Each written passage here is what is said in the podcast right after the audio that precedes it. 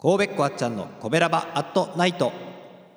コベラバラジオ部は神戸好き音声配信が好きな神戸ラバーが集まる大人の部活動その活動として配信しているのがこのコベラバアットナイト。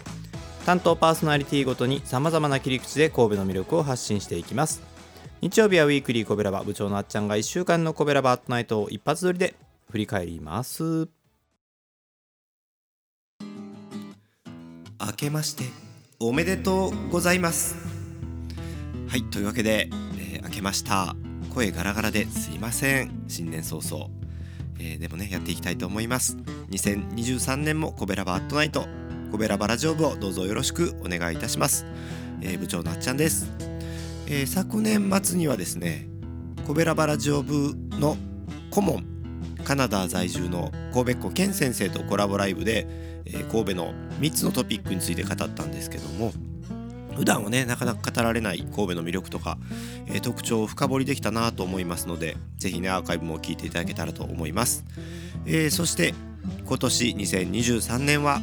ぜひね新しいパーソナリティに担当してもらったり、えーボイスドラマなど新しいコーナーにもチャレンジできたらなというふうに思っています。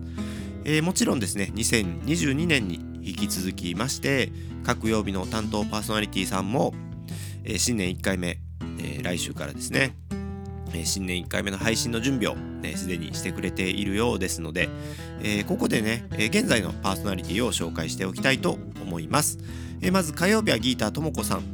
関西弁を思い出しながら神戸インク物語を紹介してくれています。インクの名前の元になっている街をご自身の思い出とともに紹介してくれています。えそして水曜日はお兄さん人気ナンバーワンのグルメ配信です。神戸のグルメ情報を美味しく配信してくれています。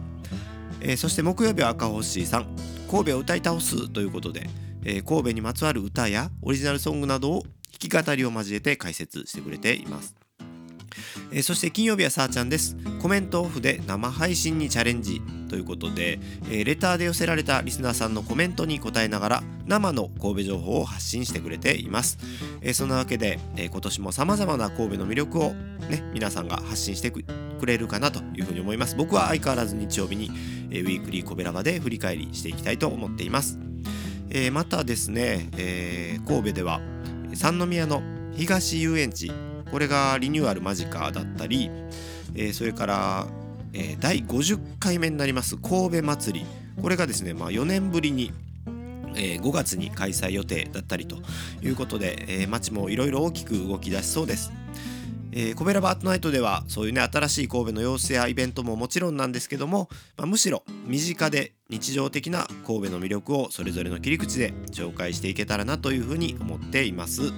えー順調にいけばですね2月中にも、えー500回目の配信を迎えられそうです、えーまた何かね記念に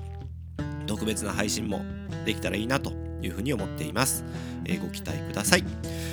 というわけで今年も始まりましたコベラバアットナイト。ひどい声ですけどね、えー皆さん大丈夫ですかね？この年末年始ちょっとねあのペースが乱れちゃって風邪ひいちゃいましたっていう感じなんですけども、えー皆さんは元気に過ごしているといいなと思いますが。まあ、それでもね、あの、コベラバートナイトをスタートしていきます。えー早速ですけども、次回のコベラバートナイトは1月9日、明日ですね。えー久しぶりにゲストコーナーです。えー今回はさーちゃんのチャンネルに猫の子さんがゲストで登場してくれます。え新しいね、イベントの、え紹介をしてくれるみたいなんで、お楽しみにしてください。え月曜日ねゲストコーナーやってますのでぜひあのコベラバラジオ部の皆さんや、え神戸でイベントされる方えーなんかあのお知らせあるよっていう方はレターいただければと思います、えースタンド FM ではコベラバアットナイトで、えーハッシュタグ検索してもらえれば連続再生できます、えー、Spotify、ポッドキャストなどでも配信しています。コベラバアットナイト。ぜひ引き続きよろしくお願いします。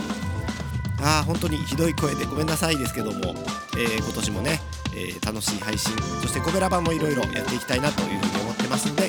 えー期待して待っていただければと思います。どうぞ今年もよろしくお願いします。神戸こあちゃんでした。じゃあね。